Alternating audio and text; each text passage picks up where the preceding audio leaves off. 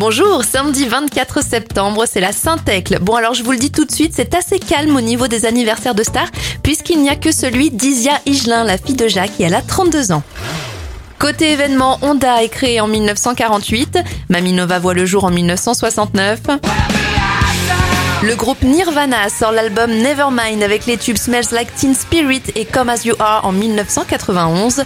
En 2000, les Français votent par référendum. Le président de la République ne restera désormais que 5 ans au pouvoir contre 7 auparavant. Et en 1989, première diffusion de l'émission Culture Pub sur M6.